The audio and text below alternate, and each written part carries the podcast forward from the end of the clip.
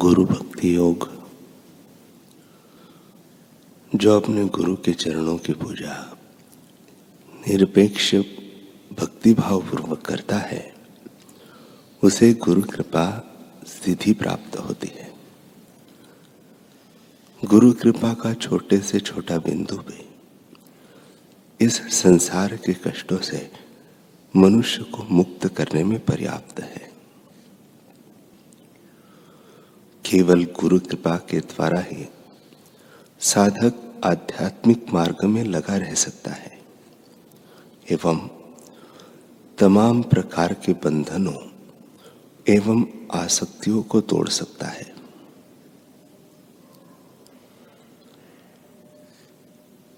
जिन गुरु को आत्म साक्षात्कार हुआ है, ऐसे गुरु में और ईश्वर में कोई फ़र्क नहीं है। दोनों समान है, एक रूप है। गुरु के सत्संग की सहाय के बिना नए साधक के कुसंस्कारों में मूलतः परिवर्तन करने की बिल्कुल गुंजाइश नहीं है। गुरु का सहवास साधक के लिए एक सुरक्षित नौका है, जो उसे अंधकार के उस पार यानी निर्भयता के किनारे पर पहुंचाती है।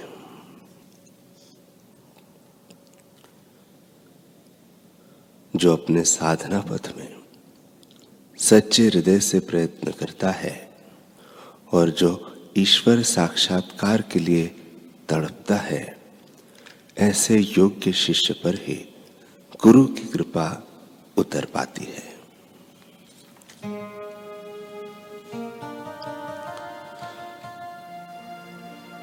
गुरु शिष्य का संबंध तमाम लौकिक संबंधों से विलक्षण होता है। पति पत्नी का संबंध काम प्रधान है। दुकानदार और ग्राहक का संबंध चीज़ वस्तु और धन प्रधान है। नेता और जनता का संबंध वोट और सुविधा प्रधान है। ऐसे सारे संबंध ऐहिक एवं नश्वर चीज़ों के लिए है। जबकि सदगुरु और सत्शिक्षक का संबंध भगवान प्रधान है, मुक्ति प्रधान है, और वह संबंध एक दो दिन का, एक दो वर्ष का या पाँच पच्चीस वर्ष का नहीं होता, बल्कि जब तक शिष्य गुरु तत्व का साक्षात्कार नहीं कर लेता, तब तक का संबंध होता है। जन्म जन्म का संबंध होता है।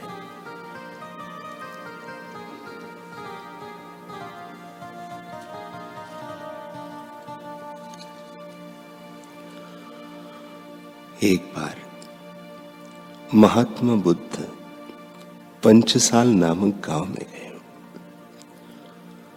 वहाँ संत निंदकों ने गाँव वालों को ऐसा उकसाया कि बुद्ध जब भिक्षा के लिए निकले तो लोगों ने अपने दरवाजे बंद कर लिए। बुद्ध खाली भिक्षा पात्र लेकर लौट आए, पर उनके हृदय में कोई विषाद नहीं हुआ। भिक्षु संघ के समक्ष बुद्ध प्रवचन कर रहे थे। विचारधाराओं में कोई शिष्य बहा जा रहा था। यह प्रश्न बार बार उसे परेशान किया जा रहा था कि हम इतनी तितीक्षा सहते हैं। समाज में सुख शांति का प्रसार करते हैं, फिर भी हमारा इतना विरोध, कुप्रचार, इतनी निंदा क्यों? महात्मा बुद्ध के अंत चक्षुओं ने उसके चेहरे को पढ़ लिया। वे समझाते हुए बोले, निंदा से कौन बचा है भला? यदि वह निंदा झूठी है तो उसे झूठ समझकर मन से दूर करना चाहिए। और यदि अपने में सचमुच कोई खोट है तो उसे प्रयत्न पूर्वक दूर करना चाहिए। निंदा करने वाले पर कुपित होने से अपना ही मन मैला होता है। और मन मैला हुआ तो साधना में सफलता कैसे मिलेगी? महात्मा बुद्ध की ज्ञानमयी वाणी से शिष्य के उद्विग्न चित्त को शांति मिली। परंतु उसके चित्त में एक नई शंका उत्पन्न हुई कि जो तथागत अपनी कृपा से दूसरों के कष्टों का निवारण करते रहते हैं, क्या वे अपने किसी कष्ट का निवारण करने में निर्बल है।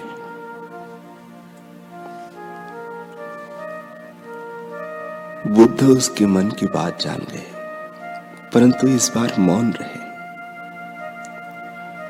एक बार बुद्ध द्रोण नामक गाँव से गुजरे, जिसे कुप्रचारक व निंदकों ने बुद्ध का विरोधी बना दिया था।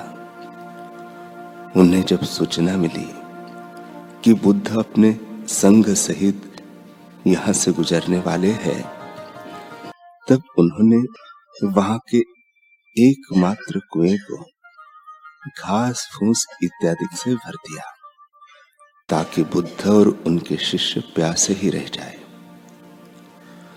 बुद्ध एक वृक्ष की छाया में विश्राम कर रहे थे। उन्होंने पीने के लिए पानी मांगा। तो शिष्यों ने सारी हकीकत बताई। बुद्ध ने उन्हें वापस कुएँ पर जाने के लिए कहा। शिष्यों ने जाकर देखा कि कुएँ का जल स्तर बढ़ा हुआ है। घास फूस सब बाहर निकल आया है और स्वच्छ जल से कुआँ लबालब भर गया है। सभी शिष्य यह लीला देखकर गदगद हो गए। बुद्ध अपने उस शिष्य की तरफ़ देखकर मुस्कुराए। अब उसका मन निशंक हो गया था। वह समझ गया था कि जीवन मुक्त सत्पुरुषों की लीलाओं को अपनी मान्यताओं की कसौटी पर नहीं परखा जा सकता।